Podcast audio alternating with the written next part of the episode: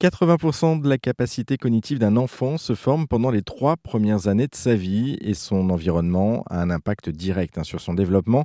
Pour l'aider à s'épanouir à son rythme, Salomé Banon et Victor Dermemont ont créé une application Gazouille. Bonjour Victor. Bonjour Jérôme. J'ai cru comprendre que vous étiez trois, hein, c'est ça, euh, sur euh, l'application. Qui est la troisième? Alors la troisième personne s'appelle Sonia Kao, euh, les chercheurs à l'école normale supérieure à Paris au sein du laboratoire de sciences cognitives. Voilà. Donc du coup, vous êtes effectivement trois dans cette aventure.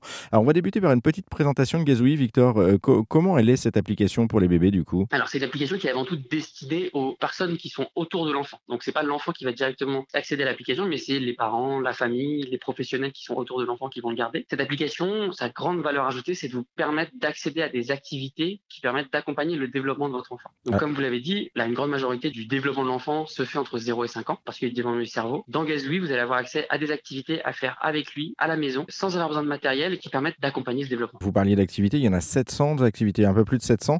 On, trouve quoi par exemple concrètement? Ce qui est intéressant dans Gazouille, c'est que toutes les activités sont reliées à des jalons de développement de l'enfant. Donc il y a 300 jalons de développement de l'enfant entre 0 et 5 ans qui vont être de différents types. Par exemple, fermer le poing est un jalon de développement. C'est une étape par laquelle tous les enfants font passer à des moments différents de leur développement. Donc il y en a qui vont arriver plus rapidement à le faire que d'autres. Mais en gros, tout le monde va le passer. Donc il y a l'enfant ferme le poing, l'enfant se retourne sur le dos, euh, l'enfant marche et l'enfant parle. Bien sûr, c'est les plus connus. Il y a aussi l'enfant euh, gazouille, etc. Donc il y a énormément de, jalons de développement. Et l'idée de gazouille, c'est d'associer à tous ces jalons de développement qui sont parfois un peu théoriques, d'y associer des activités à faire avec les enfants. Donc l'objectif, c'est un, de les rendre concrets, ah bah, de voir l'enfant grandir, et deuxièmement, de pouvoir l'accompagner au fur et à mesure de ses découvertes. Et puis aussi peut-être de, prévenir en cas de non-réussite, et si jamais il y, a des, il, y a, il, y a, justement des problèmes aussi, voir avec le médecin et, peut-être alerter, c'est peut-être ça aussi le but, non? Exactement, on a une application, on travaille avec euh, l'Association française de pédiatrie ambulatoire, qui effectivement euh, propose, certains pédiatres proposent beaucoup des activités au cas où, pour des enfants qui ont des troubles du développement, pas des très gros troubles, mais voilà, ça permet d'avoir un petit suivi entre les, entre les consultations, ça permet un, de rassurer le parent, deux, d'accompagner l'enfant, et trois, de faciliter le travail du praticien, donc euh, c'est tout gagnant.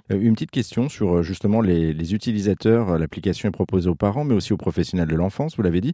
Pourquoi ce choix et quels sont leurs retours justement? Gazou est né parce que le développement de l'enfant se fait en majorité dans les 0-5 ans. Et comment ce développement se fait? Grâce à son environnement. Les gens qui ont un impact sur le développement, c'est bien entendu les parents, mais les autres personnes qui ont un impact énorme sur le développement de l'enfant, c'est les professionnels de la petite enfance. On pense bien sûr aux nounous, mais aussi aux professionnels en crèche, assistantes maternelles, etc.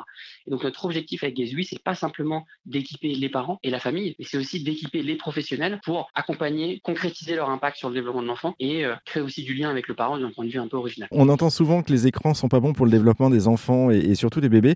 Bon, vous proposez effectivement des jeux à faire sur, sur tablette en, famille ou sur écran. Euh, du coup, euh, c'est quoi l'idée à adopter, en fait, la, bonne attitude à adopter sur l'exposition des enfants aux écrans? D'abord, les activités Gatsby ne sont pas sur les écrans. C'est vraiment des petits ateliers à faire à la maison. Donc, en fait, pour vous donner un exemple concret, vous êtes par exemple dans le métro, vous pouvez regarder l'activité, la lire. On va vous décrire les différentes étapes à suivre dans l'activité, l'observation à réaliser dans l'activité, mais ensuite vous posez le téléphone vous pouvez faire l'activité avec votre fils ou votre fille. Ça, c'est la Donc, effectivement, nous, on n'a pas directement l'usage de l'écran pour les enfants. Après, pour répondre à votre question, effectivement, l'écran, c'est un sujet qui est très, très, très euh, tendu et débattu en ce moment dans la enfance. Moi, je, en tant que, entre guillemets, scientifique euh, à mon échelle, le consensus scientifique sur l'apport des écrans ou, l'inversement, le problème des écrans, il n'est pas très clairement identifié. Ce qui est sûr, c'est que mettre l'enfant 8 heures devant la télé sans interaction, sans rien, c'est pas la meilleure solution. Mais l'autre part, et moi, ce que je retiens, c'est que ce qui est le plus important pour le développement de l'enfant et ce qui a été prouvé, c'est l'interaction. Comment est-ce qu'on crée des interactions entre l'enfant, son environnement et en particulier du coup le parent ou la professionnelle comment on l'accompagne dans ces interactions-là? Et nous, c'est ce qui nous intéresse le plus.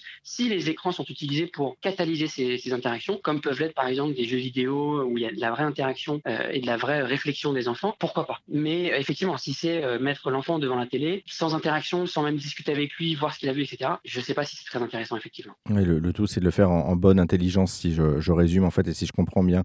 Merci Victor Derbemont pour cette présentation et puis euh, bah, pour ceux et celles qui nous écoutaient, euh, notez que l'application est déjà utilisée par plus de 25 000 parents et professionnels de la petite enfance.